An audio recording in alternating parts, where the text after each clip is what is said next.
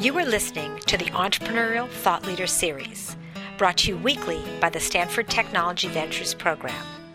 You can find podcasts and video clips of these lectures online at ecorner.stanford.edu.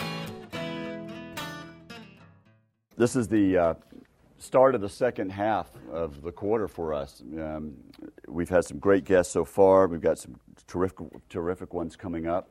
I'll be back later in the month uh, to actually close out the quarter with the folks uh, from BitTorrent and Accel. But today we've got Stan Christensen, and you know, per our custom, uh, I hope you picked up one of these uh, uh, flyers on the way in. All his bio is there, but let me just point out that Stan is a you know things that caught my eye and have caught my eye over the years of knowing him that he's an investment banker, but you can still love him. He's still huggable. Um, he, he's a partner at uh, Arbor Advisors, which advises you know uh, early stage or, or mid stage companies.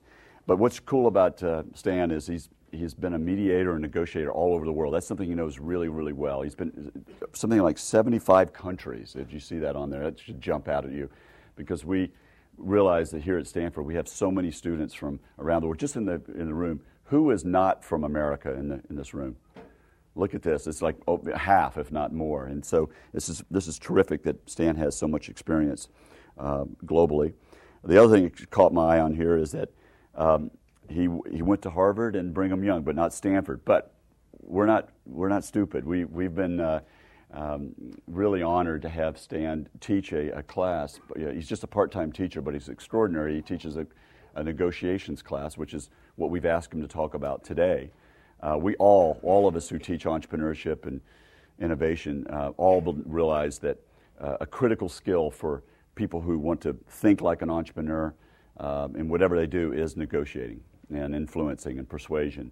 It, really is. So um, I always send people to that class because it gets such rave reviews, and so we're really blessed. He also teaches a course on uh, sustainable development, which I've heard great things about as well. So without further ado, let's welcome Stan. Do this, please. Thank you. I always feel welcome uh, when I come to Stanford. Today, as I walked in, there were some folks out at the desk handing out flyers. They handed one to me as if I were a student, and I saw a picture of myself. And uh, I was behind a couple students walking in, and I learned something. Um, often I find that you can learn a lot by eavesdropping on students. And these particular two students, and you know who you are, um, one student said to the other, Hey, do you know who's speaking today? And the other guy says, No, no, I don't know who's speaking. And I was trying to think of something really witty to say, and it's that moment where you just wish you could be really clever and pull out some great one liner, and I, got, I had nothing. I just didn't have anything. So I just said, Hey, I know who the speaker is. Um, and they looked at me kind of funny, like, you know, who are you? And I said, uh, I'm actually the speaker. I'm speaking today. And uh, the student said, Well, a negotiation? And I said, Yeah, yeah, on, negotiation. And he just looked crestfallen. He looked disappointed. and I, am not sure, maybe I, I, can speak with him afterwards, why he was so disappointed to find out that I was, in fact, the speaker. I mean, it might be because I'm wearing a blue shirt with brown pants. Someone at work told me today I, I, I did the wrong color combination. It could be because of that. It could be, um, and ended up being a nice lead into the first point of the presentation, which is there's an assumption that to be a, a negotiation professor or a teacher of negotiation, you should be old and weathered and have gray hair and battle scars people think of, of negotiation as something someone like Henry Kissinger might do well or Jimmy Carter. Um, and that's the first sort of what I call convenient wisdom about negotiation. Actually, conventional wisdom about negotiation, and I probably should have added to that slide, um, that's often wrong. And I think that hopefully today, in the 45 minutes or an hour that we spend together, you'll see that you don't need to have gray hair, which is great news for most of you, because I don't see a lot of gray hair around the room and that you'll actually um, know more about negotiation than lots of the people that you'll work for and work with um, in your careers because not many people know very much about it. So, just quickly, a couple of these points. Um, people often assume that negotiations are one time events. In fact, I think that almost all negotiations in life are repeat. They're serial. You're going to see the people you negotiate with more than once, yet almost everybody negotiates as if it's a one time deal, as if they're buying a car from a car dealer and price is the only thing that matters. And when in fact, you would probably negotiate very differently if you knew you were going to see people again. And most of you will find that in your lives, people you thought you'd never run into again, you will. I remember about four or five years ago, I was in South Korea. I was um, doing some advisory work on a negotiation between North and South Korea. I was in the Intercontinental Hotel, and I got in the elevator, and I was you know, up about the 30th floor, and I just kind of glanced at this other guy in the elevator, and I thought, oh my gosh, that looks like this kid I got in a fight with in high school. It can't possibly be him. And you know, I said, you know, Rob, is, is that you? Is your name Rob? And he said, yeah, I'm Rob. And I, I would have hoped and thought I would never see him again in my life. And there he was, Intercontinental Hotel in Seoul. Um, I did a, an advisory project for Haagen-Dazs ice cream a few years ago. Pillsbury had just bought Haagen-Dazs, and they had been battling with Ben and Jerry's for 15 years, fighting for shelf space in the super premium ice cream segment. And when Pillsbury bought them, some Pillsbury analysts figured out that in fact most people prefer either Haagen-Dazs or Ben & Jerry's, and they eat either or, but not both. In fact, how many people in here primarily, if they had to choose between Ben & Jerry's, would choose um, Haagen-Dazs over Ben & Jerry's? So quite a few Haagen-Dazs fans. How many would choose Ben & Jerry's? Okay, it's about half and half. Now, if the statistics are correct, each of you, only about 10% of the people that prefer one would eat the other. There's only about a 10% crossover fact, factor. And so they realized why should we be battling each other? Our real competition is people trying to move up into the super premium ice cream segment, people like Friendly's and Dreyer's and Breyers. And so they decided to conduct a joint venture between the two companies to do joint distribution because most of their sales were actually in convenience stores, which are hard to distribute to. And so I helped them negotiate that agreement. Now you can imagine within the management of both companies was sitting down on each side of the table you know, there's a lot of apologizing going on. Like, oh, we're so sorry we took you out in this market. And yeah, I know we kind of, that thing we did to you, really feel bad about that. And, you know, here's some dulce de leche, and I hope you feel better. Um, and, and these guys thought they would never have to negotiate on the same team, but in fact, they found that they did. So I find that the assumption of negotiations being repeat and building relationships in negotiations is a safe one. I think a lot of people assume that negotiations is about winning or beating the other side, and they negotiate again, as if they wanted to win.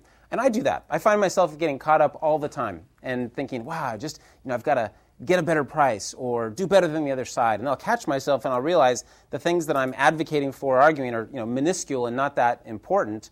And I think it's really hard to get out of that mentality, but I want to sort of push you into that mindset today. Think not necessarily about winning in the negotiation, but about sort of getting the best deal.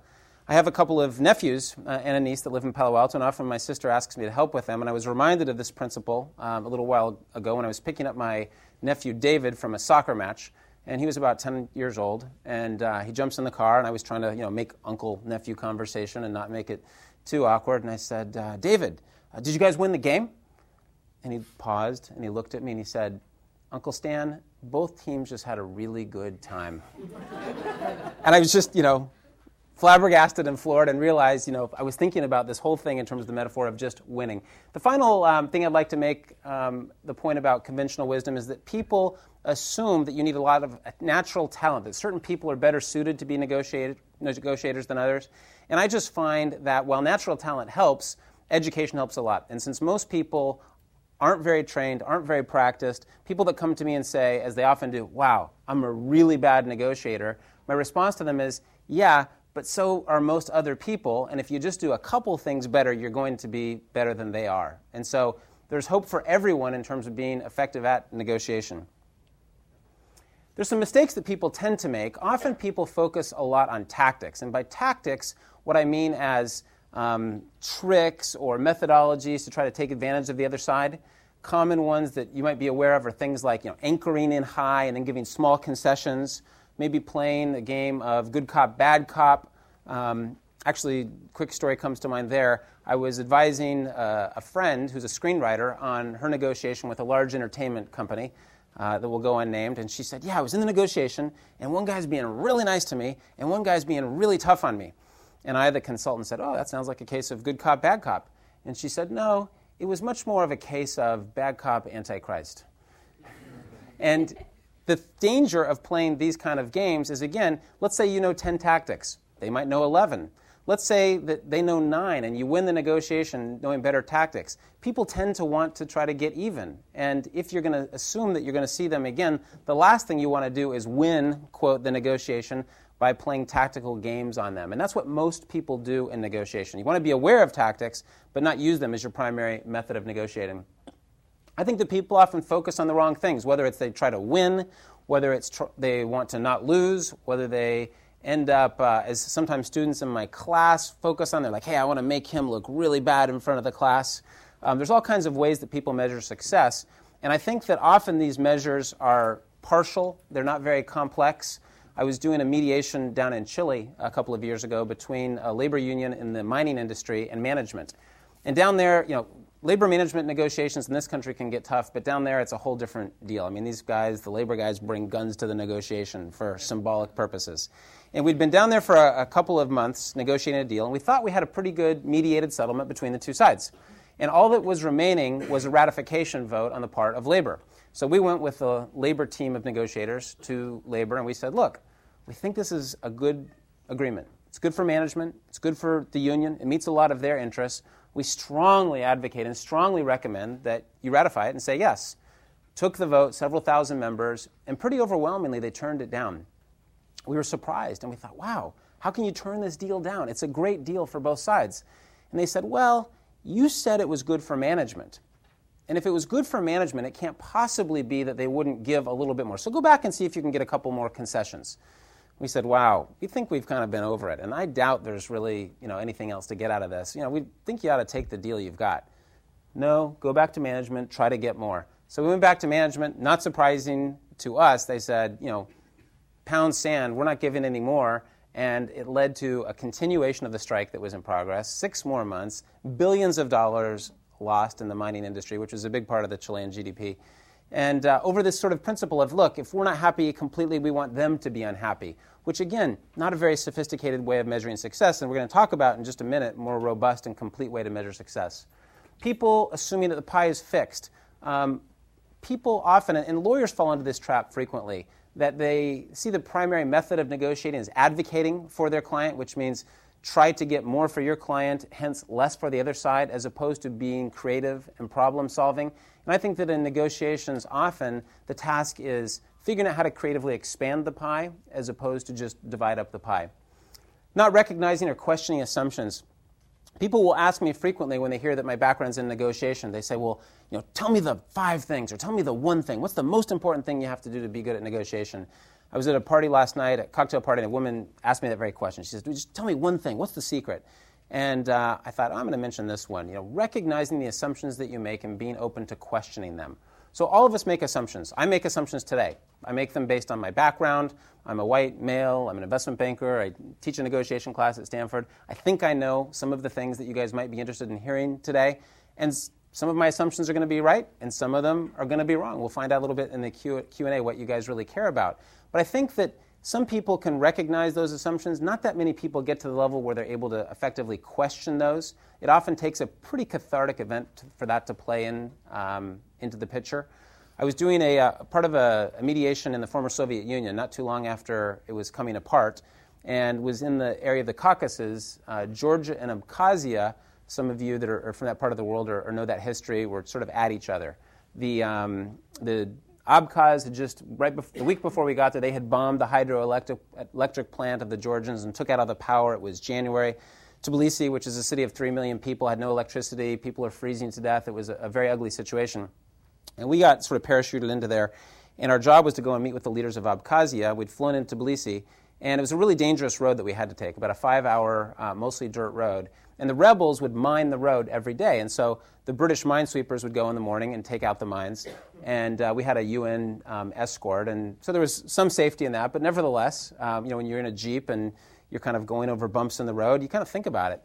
And I was with a reporter from Georgia, and he was saying all these terrible things about the Abkhaz people. Oh, these people are awful. They smell bad. They're dishonest. You know, their mother's this. I mean, just like these horrible epithets. And you know, I, I, said to him, "Well, why are you going?" You know, and he said, "Well, I'm a reporter. I want to write a story about these people. I mean, I have to see firsthand the filth that these people are." He's like, "Why are you going? Why are you risking your life?" And I said, "Oh, it's, it's kind of what I do. I mediate. Sometimes we come to, to war-torn areas." And we were both um, in Sukhumi, the capital of Abkhazia, for a week. We obviously made it safely. And about a week later, we ended up um, in the same caravan coming back. You know, once every couple days, there'd be a caravan that would go together. And I said, you know, did you get your story? I mean, you're going to write the story that you had prepared to write. And he said it was interesting. After sort of spending a week with those people, breaking bread with them, meeting their families, seeing how tough the war has been, the capital had been completely bombed. I mean, it just looked like you know some, a moon-like landscape. He said, you know, it was really hard to think of what bad things I could write about them. I actually found they weren't that different from me. They liked the same sports, some of our same foods were in common.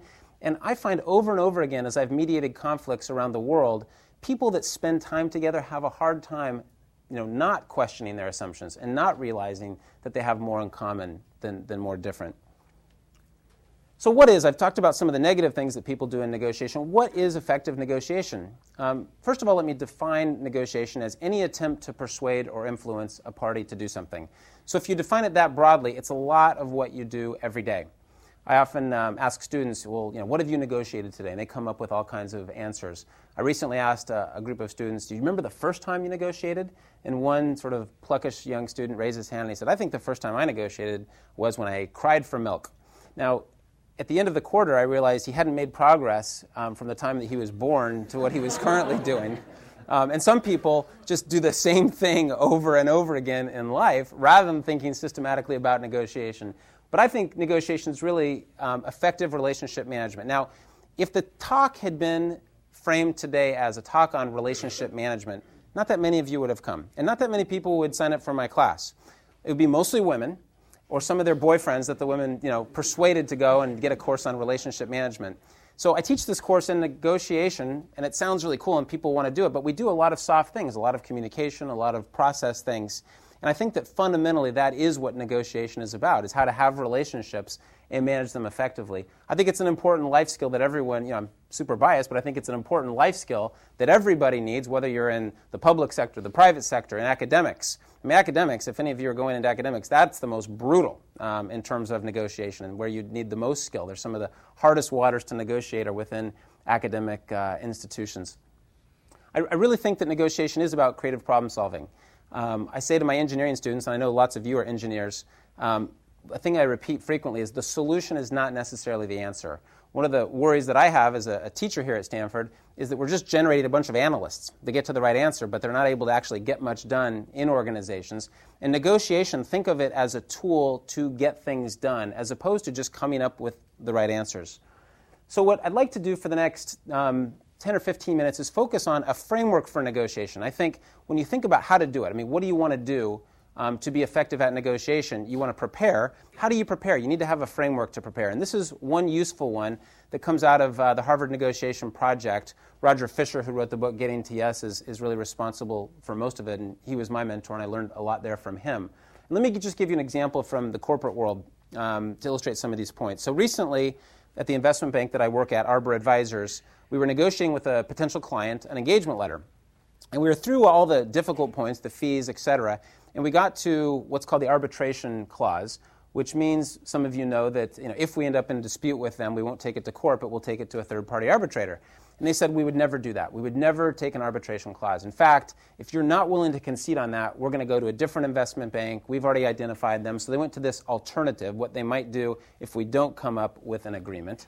And we said, wow, it's kind of surprising. I mean, usually it's in our mutual interest to have an arbitration clause. And they said, no, we want you, so sticking with this point of commitment, we want you to give in, make a commitment, and if you don't, we're going to walk away and go to the other investment banks. They're stuck outside the circle. And I want you to think about the elements inside the circle is where you generally want to be in the negotiation. It's the circle of value and where most of the value is added in the negotiation. So if you're fighting outside the circle, it's hard to get creative and hard to add value.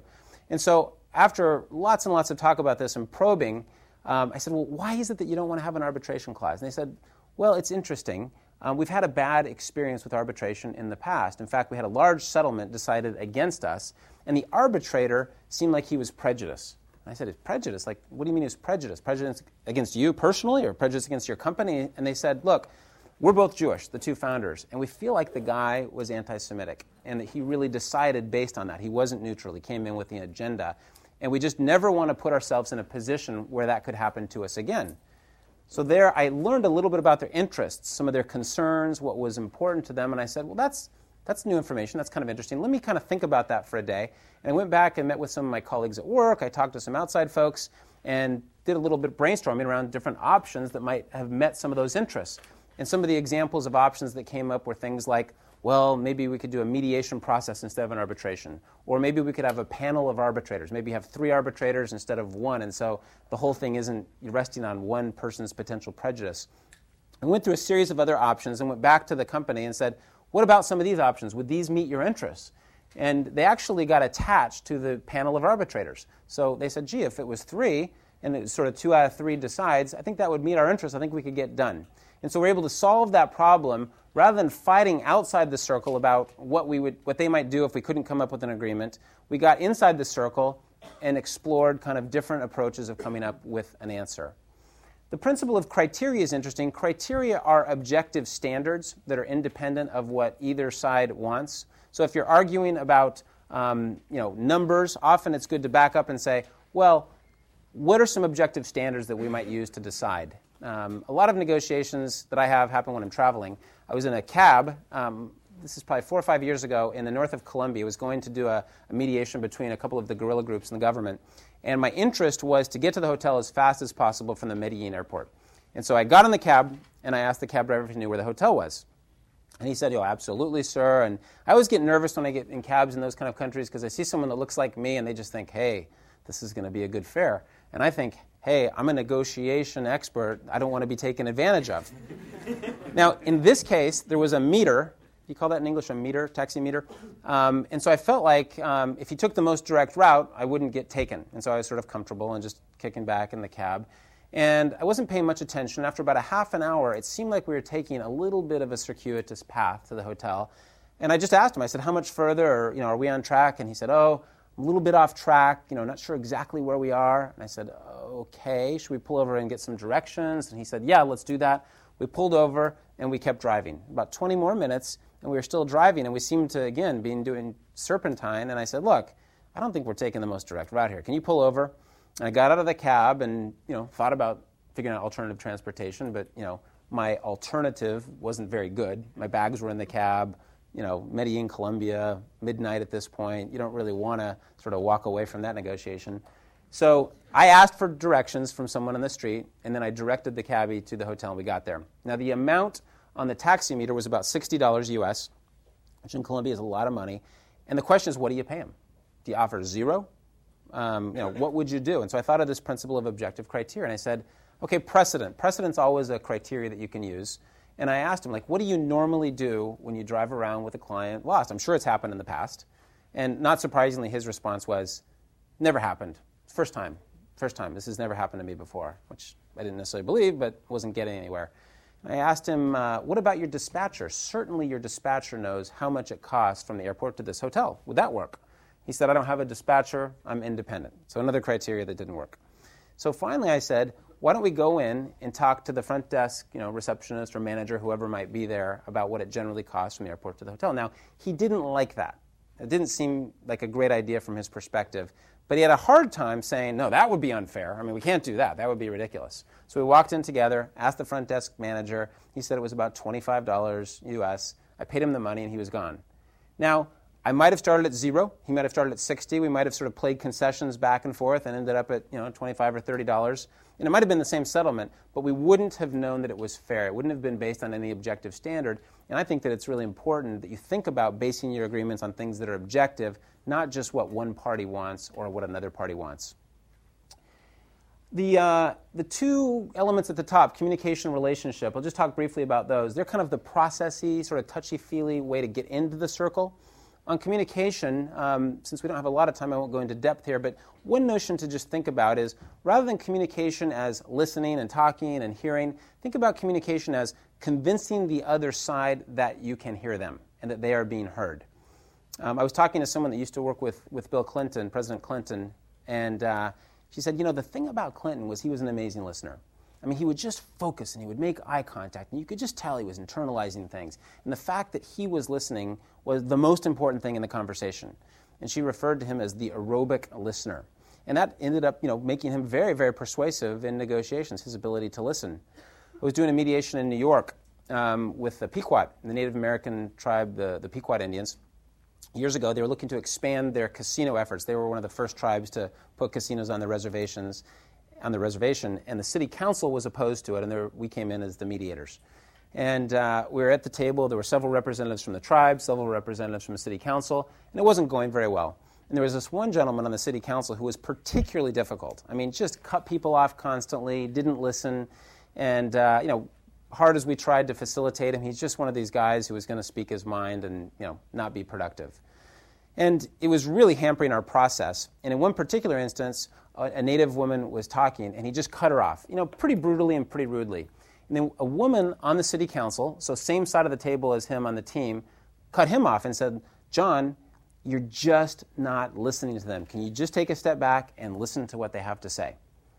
And so that just changed the whole tone of the negotiation. And we caucused uh, at about 15 minutes after that happened. And I went off, um, you know, with the, the native folks, and the folks from the city council went off with the other mediator. And what the, the uh, person on the native tribe who'd been interrupted said, hey, you guys, there's this one woman on the city council side who seems to get it. I mean, she gets it that the guy on her side's kind of being a jerk, and I think she's kind of reasonable, and I think we could deal with her. Maybe there's a way we can kind of use her to, to leverage her goodwill towards us. So, as the neutral party, what we thought is, gee, let's exploit that and let's maybe reduce the size of the group and get them off on a sidebar and see if they can make some progress, which we did, and ended up leading to solving the dispute. So, that sort of single intervention of sort of showing that there was an air of communication on his side and listening to the other side ended up being very persuasive. So, it, listening isn't just a nice, touchy feely thing to do, it can be extremely, extremely persuasive in negotiations. Relationship I, have mentioned a couple things about relationship. It's incredibly important that you build relationships, and I define relationships as being able to work out differences effectively. Okay, it doesn't mean you get along. It doesn't mean you like the other side. You're going to have to deal with people your whole life that you don't necessarily you know, want to work with, but you have to. The other thing I find is that people, and I alluded to this before, people often have more in common than they think, and it's about finding things that you have in common with people. I was in uh, another taxi story this weekend. I was in New York City. And for those of you that have uh, taken the taxi ride from uh, JFK to Manhattan, you know that, that can, there's huge variation in how long that can take. That can take a half an hour if you're lucky, and it can take two and a half hours if you're unlucky. Well, Friday uh, rush hour in the rain, uh, it was the latter. Uh, it took me two and a half hours after you know, a six hour flight.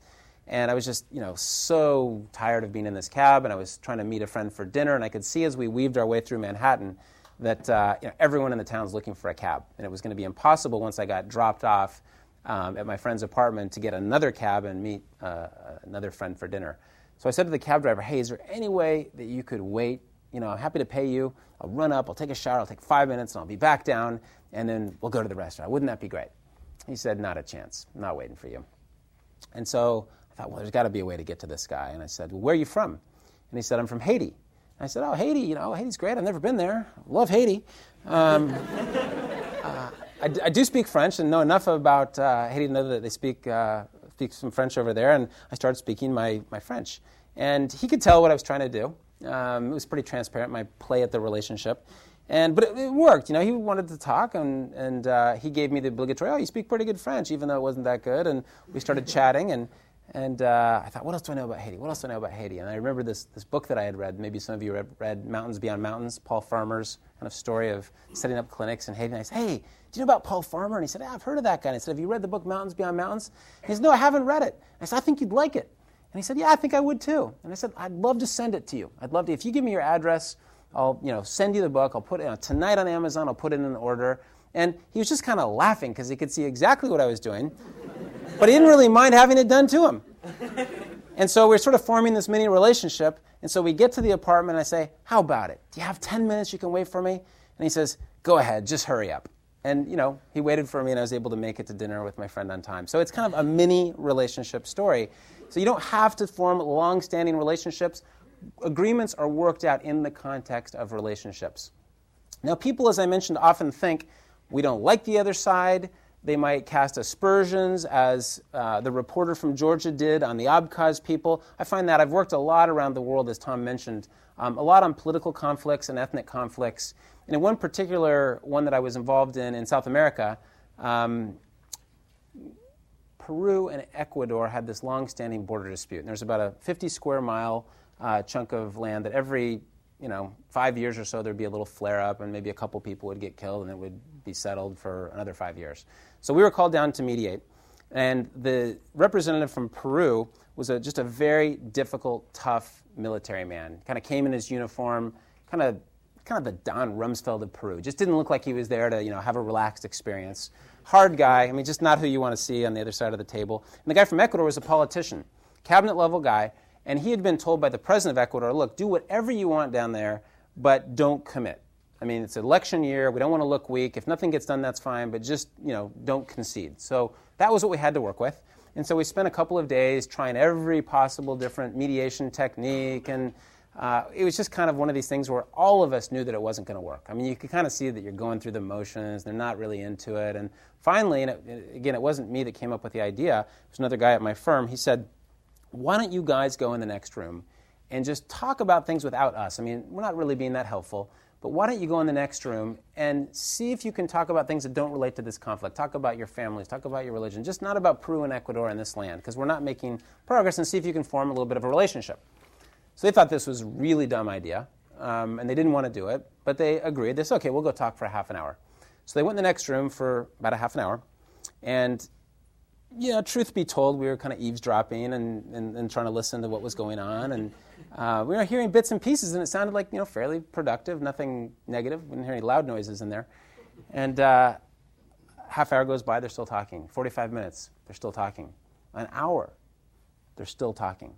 About an hour and 15 minutes after we started, they emerged together. And you could just tell the whole thing, the whole spirit was different. Their countenances were different, positive experience. The general from Peru says, I'm prepared to work with this man. Let's sit down and negotiate.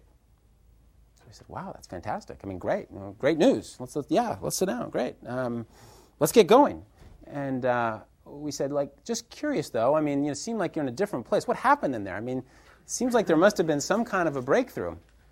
And the general said, he said, I learned that he has a handicapped daughter. And you know, I have a handicapped daughter, and I know that 14 hours a day, his wife, you know, takes care of that child. And I'm prepared to work with him. I think this is a good man. And if you could sort of feel the emotion at that time, you know, in that room, you could see why it was pretty easy for those guys together without us. I mean, we were basically irrelevant at that point to sort of figure out a deal, and they were able to construct an agreement where there's a national park that they would trade off monitoring and a dispute that was, you know, 50 years old went away over them figuring out that they had something in common in their relationship rather than focusing on their differences. And so I just think that when you think about um, negotiation, they're always worked out in the context of relationships. If you're good at relationships, you're good at negotiation. Now, this framework, um, I mentioned that you can use it thinking about these elements beforehand. So when you prepare for a negotiation, you can use it during a negotiation to think about where are you? Are you inside the circle? Are you outside the circle? Um, how do you get back inside the circle? If we had some more time, we could talk about strategies for that. But it's a nice framework if you can go back to your constituents and say, look, we've got an agreement okay? And we think it's better than our alternative, okay? What our walkaway position would be if we didn't come up with an agreement. It meets our interests pretty well. It meets their interests pretty well. We've explored a lot of creative options. It's based on objective standards, objective criteria. The relationship has been improved. I mean, the product of working with these guys is that we're more likely to be able to work together the next time effectively together. The communication has been clear, two way. You know, we've learned stuff from them. The commitment is clear. We know who's going to do what when. That's a good outcome in a negotiation. Okay? That's a more sophisticated, comprehensive approach than, hey, we played good cop, bad cop, and we won. We're ready to get them the next time. Okay? Because the real world just doesn't work that way. If you get them that time, which you may well do, in the short term, you can make all kinds of progress playing tactical games, but it doesn't lead to long term relationships. And I'm not, often students say, well, this seems really soft and touchy feely, and it's not. I haven't said anything about concede, give in. I've said, think systematically about your preparation, have a framework in mind, and you'll do better. So let's take uh, just a quick five minute look at an application of the framework. I was trying to think yesterday what would everyone relate to a little bit that we could analyze. And I thought of you know, the current war on terror that we're involved in. Everyone is, has an opinion and has read about it.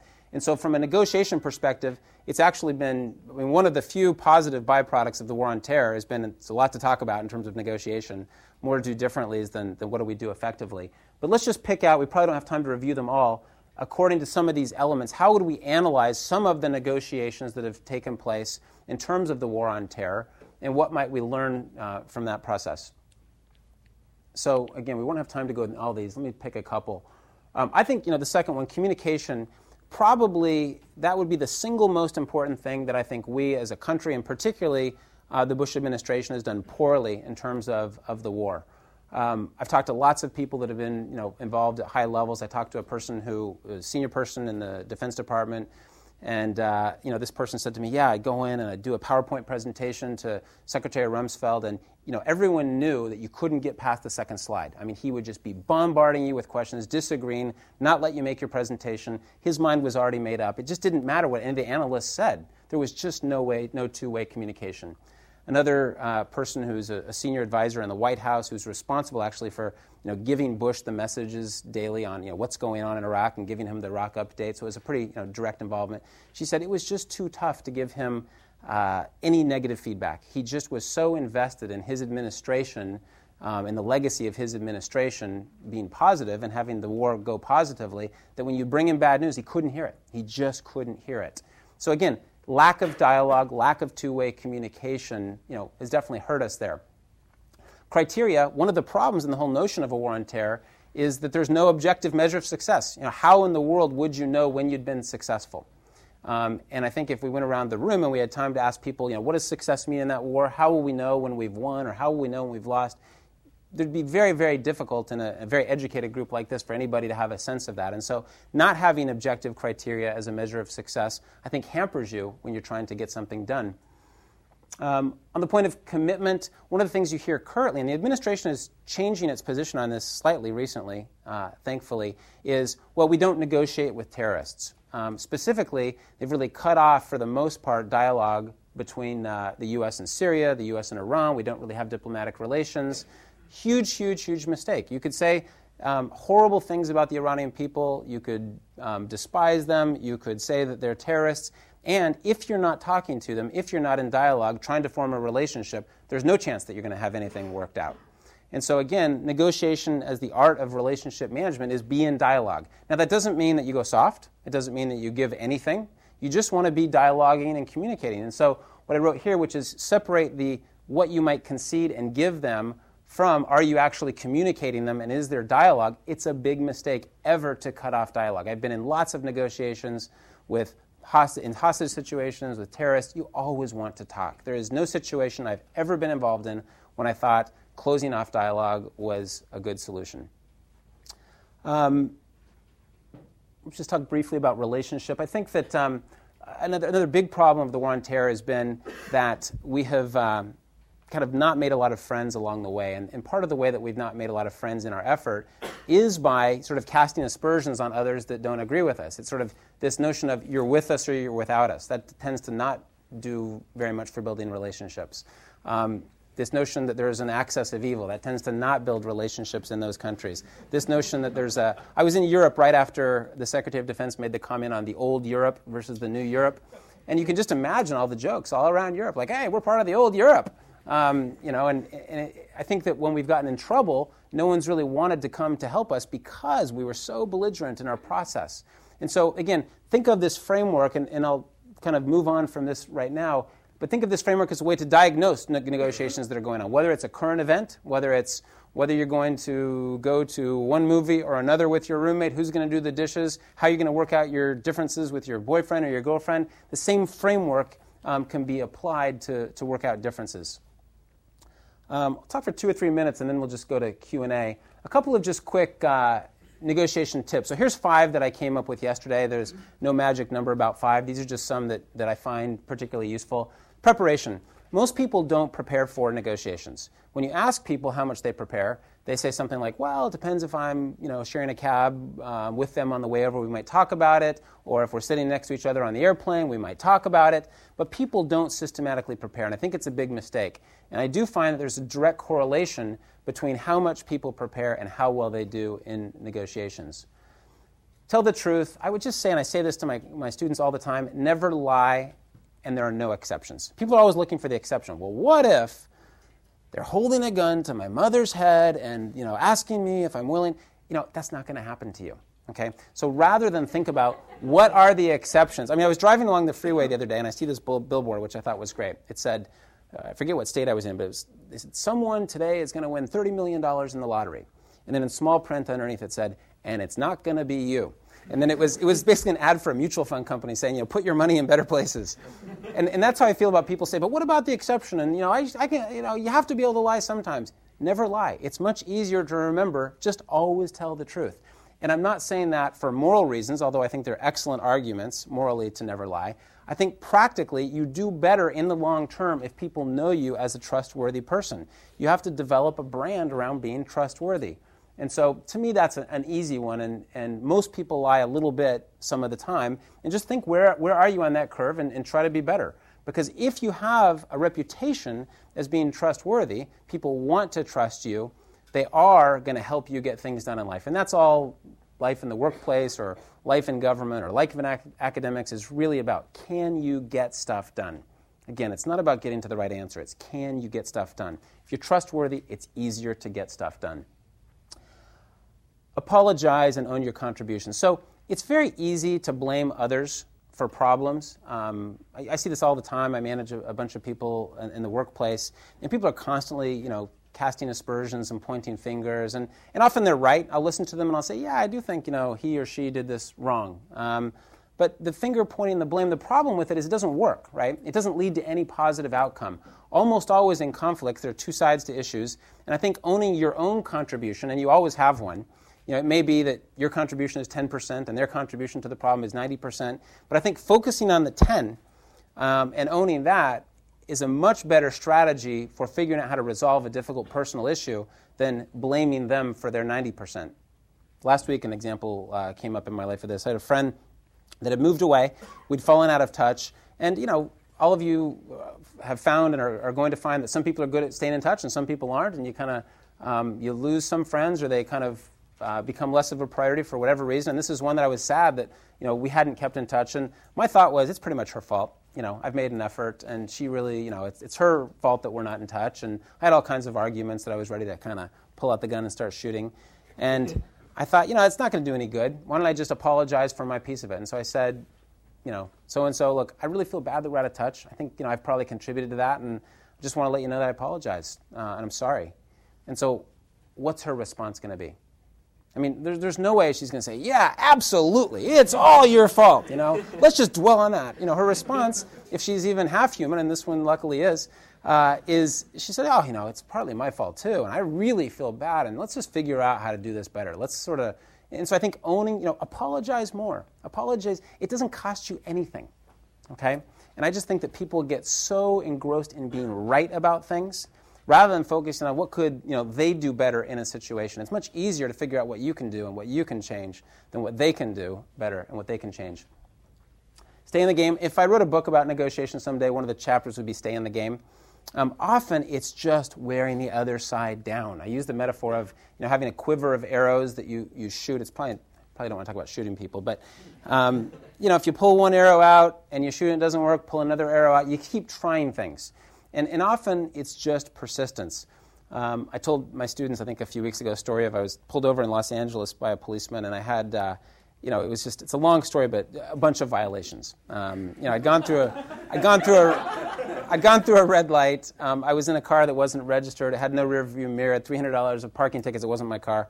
Um, I had no driver's license. I just moved from New York City, and I mean, it was just, it was a motorcycle cop. I was trying a bunch of stuff, and none of it was working. He never cracked a smile. He never took his glasses off. And at the end of 45 minutes, I said, Look, I've just moved here from New York City. And this is in Los Angeles. I've just moved here from New York City. Is this any way to welcome a guy to Los Angeles? And he looked at me and he said, Is there any way that you can prove that you just moved from New York City? I said, Well, I don't know. I pulled out my wallet. I took out my identification from my employer. I took out a couple of receipts. And he said, Yeah, I believe you. Welcome to Los Angeles. And he drove away. I stood there stunned, stunned. I thought he was going to change his mind for sure. But, you know, it just, over time, something eventually catches. And so sometimes it's all about just staying in the game. Roger Fisher taught me the principle of uh, give them extra. There are always opportunities in negotiations to make it a little bit better for the other side. And people are always A, grateful, B, surprised, C, they reciprocate. They look to give you benefits. So, again, go back to the metaphor of the fixed pie. It's not just about getting a bigger piece of pie for you. How can you make things better for them? I find that in negotiations, you can always find ways of making it better for them without making it necessarily worse for you.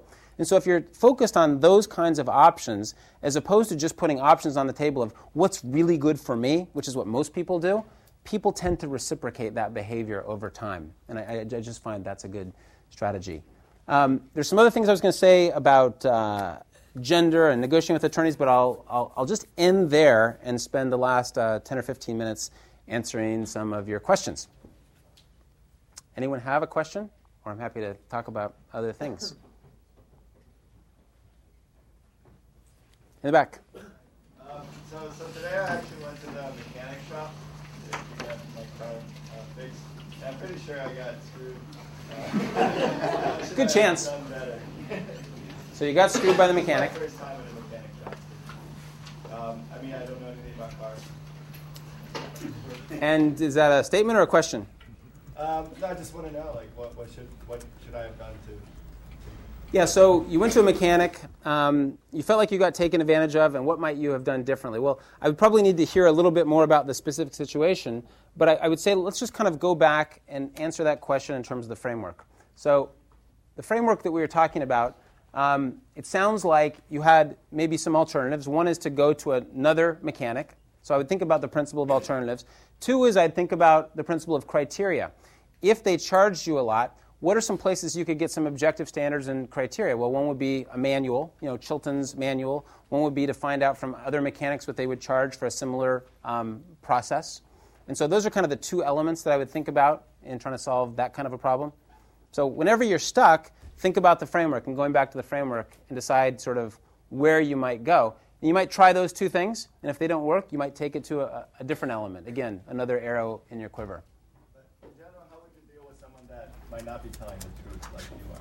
Yeah, so if I'm being lied to in a negotiation, sometimes I just process out loud. Now, if you say to the other person, you know what, you're a liar. Okay? How effective is that, right? So if someone is going to lie to you, the last thing you want to do is attribute something to them. A different frame on that might be, wow, that's really surprising. It's really different than the data that I have in my experience. Let's kind of figure it out. You may be right but it's different than my experience and it's different than my assumptions. Let's kind of explore that together. So different frame than you know just casting aspersions and saying you're a liar. Yeah. What experience uh, uh, insight included negotiating salaries and pay increases? Salaries and pay increases. How do you negotiate them? So salaries and pay increases are about two things, and, and they happen to be the same two elements of the last uh, the last question. They're about alternatives and criteria. Okay. So the most important is having objective criteria. So if you're in an organization, um, and let's say that it's IBM, you want to know what do other people at your level get paid? How quickly have they been increased in their salary? So you want to have some good internal objective criteria. You'd also like to have some external criteria. You know, what are they paying at HP for similar roles? What are they paying at Dell if it's an OEM kind of a job um, for this similar kind of role? So you want to have objective criteria. Number two, you want to think about your alternative. You know, sometimes you need to, you know, let the other side know, or at least be prepared. If you don't get the salary increase, maybe you'll go work at HP. And, and often, I'm not saying you necessarily need to threaten with your alternative, but you'd at least like to know that if you walked away, you'd like to have that in your back pocket. So if I know when I go in to negotiate with my manager that I've got a job waiting at Hewlett Packard and it's 15% more salary than I'm getting at IBM, I'm feeling more powerful when I go into the negotiation. And so, developing a good, what's called BATNA, the best alternative to a negotiated agreement when you go in, and having good data about objective criteria, I think is really important. I mean, students, I hire a lot of students because um, we're an investment bank and we hire a lot of young people. And you know, there are people that, there are students that will come in and whatever salary you offer them, they ask for more. It does, I mean, you can offer them a million dollars. No, that's crazy. I got to have more. it's, and it's not very persuasive. Now, if they came in and said, gee, um, the other investment banks are paying more. I've done some research. You guys are you know, 5% lower. That would be super, super persuasive. Or, hey, I've got this offer at Goldman Sachs. They're paying more. You know, that's persuasive. But people would just ask for more no matter what. Not so persuasive. Quick note on gender and, and salary negotiations. So it turns out that, I don't remember the specific statistics, but most men, something like you know, 70 or 80%, ask for more no matter what they're offered when they come out of business school. I think the research is done on business school students. And the same, and uh, no, no, surprise. What is surprising is that only about 20% of business school women who graduate ask for more. So women tend to think, wow, I'm lucky to have this job and I shouldn't push and I shouldn't get more. And, and men tend to be like, I'm worth more. Um, and so it's just interesting to think about, you know, whether you're a man or you're a woman and you're looking for a job or if you're hiring a man or a woman, that, you know, there are a lot of gender differences um, in how people approach negotiation. Other questions? Yeah, Mr. Uh, Mr. Banana. Yeah. How involved were you in the conflict between North Korea and South Korea? Um, I was not personally very involved uh, in the conflict between North and South Korea. We were advising the South Korean government on what they should do, but I never got in the middle of that conflict and didn't actually get up to North Korea. So I was there giving advice to the South on what they should do. So that was the level of involvement.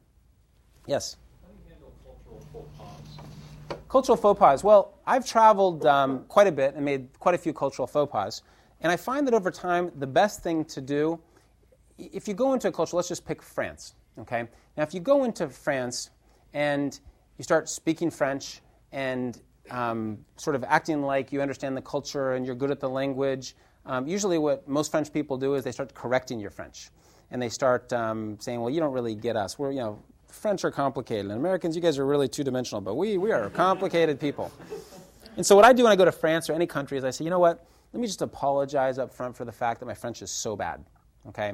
And I've lived in France, you know, for a fair amount of time, and but you know, I'm just a neophyte here. And if you'll work with me um, and help me, you know, as I make those cultural faux pas, I'd really appreciate it then they kind of get on your side. Oh no, your French is great, and so great that you're not like most Americans who are really loud, and you know we hate those people from Texas, and um, so, so you kind of get them on. You, you sort of ask for that relationship, and you form the bond that way, rather than going in and acting like you know everything. And so I think that kind of the humble American is uh, not too frequent um, character that's played, but that's what I've tried to do over time, rather than kind of going acting like I know more than I do. Other questions? Yeah. Are you actually thinking of writing a book? Am I thinking of writing a book? Uh, I've been asked that a lot of times, and um, I have thought about it a lot and done very little work on it. Um, I, I, think it's just overly committed between my uh, running a small investment bank and teaching a couple classes at Stanford. But eventually, maybe when I get to that older, gray-haired stage and um, reflect more. You know, right now my life is focused mostly on applied work and getting things done. And I find research interesting. I just haven't had the time to do it yet. Yes? How did you get into negotiation at the beginning? How did you get where you are now? Yeah, how did I get into negotiation at the beginning? Um, I stumbled into it, is the answer. I was in business school at Harvard, and Roger Fisher, the author of Getting to Yes, had this Harvard negotiation project set up. And I actually was at a party, and I met another person who was involved in the project, and we just started talking, and he introduced me to Roger, and, and one thing led to another. I'll say one other thing about it, which is that um, I had interviewed my first year of business school and gotten a, a, summer job, and I committed my second year. I felt like I was one of these kids that was on a track. You know, I was developing that resume, and you know, the next step was, you know, you go to McKinsey or Goldman Sachs or some kind of place. And I just looked around at those options, and I thought, you know, I just do not want to be a tool. I just can see what's going to happen to me. I just, I, I looked down that path, and I just don't want to become like that. And so I committed not to interview anywhere in my second year of business school that I wouldn't accept a job, that I knew I didn't want to work, and so I didn't do any interviewing. And I mean, you know, my business school class of 800, 100, 100 went to McKinsey. And so I just decided, uh, you know, I, would rather sort of stumble on something interesting. So I was in the position to take advantage of the opportunity when it came. And I find that often with students, um, and Stanford students are pretty similar to Harvard students in their career aspirations, if you're so narrowly focused on what you want to do and have your 10 year plan, you miss all the interesting thing that comes up and the blinders are on too much. So I was sort of lucky to stumble onto negotiation. That's the answer. Yes? How do you think about the cost of negotiation? So if the thing that you're trying to sort of arbitrate or negotiate for is so small or uh, compare in comparison to the social ramifications or the time commitment of actually negotiating? Okay, so how do I think about the cost of negotiation and you know balance it out against either social ramifications or time uh, ramifications? You know, there's a lot in that question, and we could talk for a half an hour, and, and we don't have it on that. But time is often an interest, right? And so I think of time in the interest box, um, how much time someone has. Often people use time to manipulate in negotiation. So they'll say, you know, they'll start to look at their watch and say, look, you know, we've only got 15 minutes here today. And so what I'll say is, look, you know, maybe there's another time. You know, maybe, let's not try to rush it. And so when people try to manipulate with time, I use that kind of response. I think that going to the first part of your question, sometimes you do want to quantify things. And that particularly comes in when you think about objective criteria. So you want to measure, you know, and attach value. If you have a, an issue, a complex multi-party negotiation, there are 26 issues. Um, you want to sort of attach value to each one. And the most important thing is to look at those you know, 20 plus issues as a package as opposed to going issue by issue. What happens so often in deals, particularly when, when lawyers negotiate, is they go issue by issue. And you might say something very different on issue B if the result of issue A was different than you thought. And so I think it's really important to look at negotiations as packages of issues rather than to sort of piecemeal away. I know that's a, a short answer to a good and complex question. That's what I would do. Question asked earlier about like if you lie at times, then then how do you handle that? At times there are certain people who are like stubborn, like I know that this is right, and you don't know if he's lying or not. And you, you say okay then you, you, you again say okay how about we explore this way? Or you structure it different way so that it brings our you and in this case you've already de- developed a relationship. So you're talking about like options or trying to create criteria but but then again they say no I know that this is this is what happens. So how do you deal with those kind of people? So if people are stubborn and they continue to either mislead you or lie, you know, I what I do there is name the game. You know, if I feel like I've worked with someone for a long time and I've tried to persuade them um, and to look at different ways of looking at it, and they're like, "No, this is the way." You know, I a think about my alternative. So if I walk away, you know, what's that like? If it's a cold, dark world that I'm walking to, I'm going to work with that person differently. But if my alternative is pretty good, I'm going to think about walking there. And I think that people assume that you have to deal with difficult people in life and they underestimate their alternatives. And so if you're in a workplace, I interviewed someone today that was had been in a workplace where she was working for a manager that she felt was unethical, and she'd been there for four and a half years. And I said, Well, how, how quickly after you started working together did you feel that individual you know, had some ethics challenges or problems? She said, Oh, I knew in the first six months. And I said, Well, why did you stick it out? I mean, you know, you should probably, as soon as you find that, you're a really talented young person. There are lots of places. She said, Yeah, I should have moved more quickly. And so I think sometimes if you're really with someone difficult, you know, think about how good your alternatives are and, and, and sometimes be comfortable walking away. I have time for one more question. Yes? Have you ever been involved in a negotiation where you're like, man, I really wish I was on the other side? And how do you deal with that? Have I ever been in a negotiation where I wished I was on the other side of the table? Yeah, all the time. Um, because, you know, your clients, sometimes you don't either agree with them I mean, one thing that happens in mediation, this isn't quite your question, but in mediation, you have a natural tendency to, um, you have a natural bias towards the weaker party. Okay? So in labor management, often you sort of naturally side with labor. In a sort of Colombia, you know, negotiating between, mediating between the guerrillas and the government. I mean, the guerrillas, you know, it sounds like they're these savage people, but when you get to know them and you camp out with them in the jungle for a few days, you're like, wow, these people have real concerns and interests. So I think there's a natural tendency to sort of side with the weaker party. Now, your question, which is, if you're on one side advocating, do you ever wish you had the other hand? Absolutely, absolutely. I mean, you know, it's, it's nice to have resources. So if you're on, um, I'm trying to think of an example. So if you're representing, you know, in our business, if you're representing a client and you're negotiating against someone that, you know, and, and your client sort of is this small little tiny company and the big company has all these resources and their, their alternatives, their BATNA is really good, you'd love to be negotiating for them because they have all the resources in the world. But we do, we sort of call ourselves the Robin Hood of investment banks. We want to be advocating for the small guy, right? We want to protect them from the large private equity firms or the large strategic acquirers. So even it's kind of fun to, to have less of a good hand in cards sometimes and see if you can do well despite that. And I find, and it's a good place to close, I find that um, often people think about power and leverage in an unhelpful way because I'm young, because I have no resources, because my company's small, I have no chance. I just have to give in to the big guy. And I find that if you look at the most effective negotiators, they often started with very little power. You know, look on the in the public sector side, Gandhi. So he's this little Indian guy wandering around this big country. You know, did he have much power when he started? No, and he became one of the most effective negotiators in the history, in the history of you know sort of public sector negotiations. People often ask me from a business perspective, who have I negotiated against or with? It's really tough and good and, and I respect. Michael Dell, the guy who was just unbelievable at the negotiation table. Okay, when Michael Dell started Dell Computers in his dorm room, you know, at the University of Texas. And he was going up against Hewlett Packard and IBM and those guys. Did he have a lot of power? Did he have a lot of leverage? No, he was really, really effective at negotiation and he got ahead. And so I think that there's a propensity sometimes and a tendency to think if you have the weaker hand, you need to concede or give in. And what I think is if you have the weaker hand, it's more fun and you just have to be more effective at negotiation. Thanks a lot.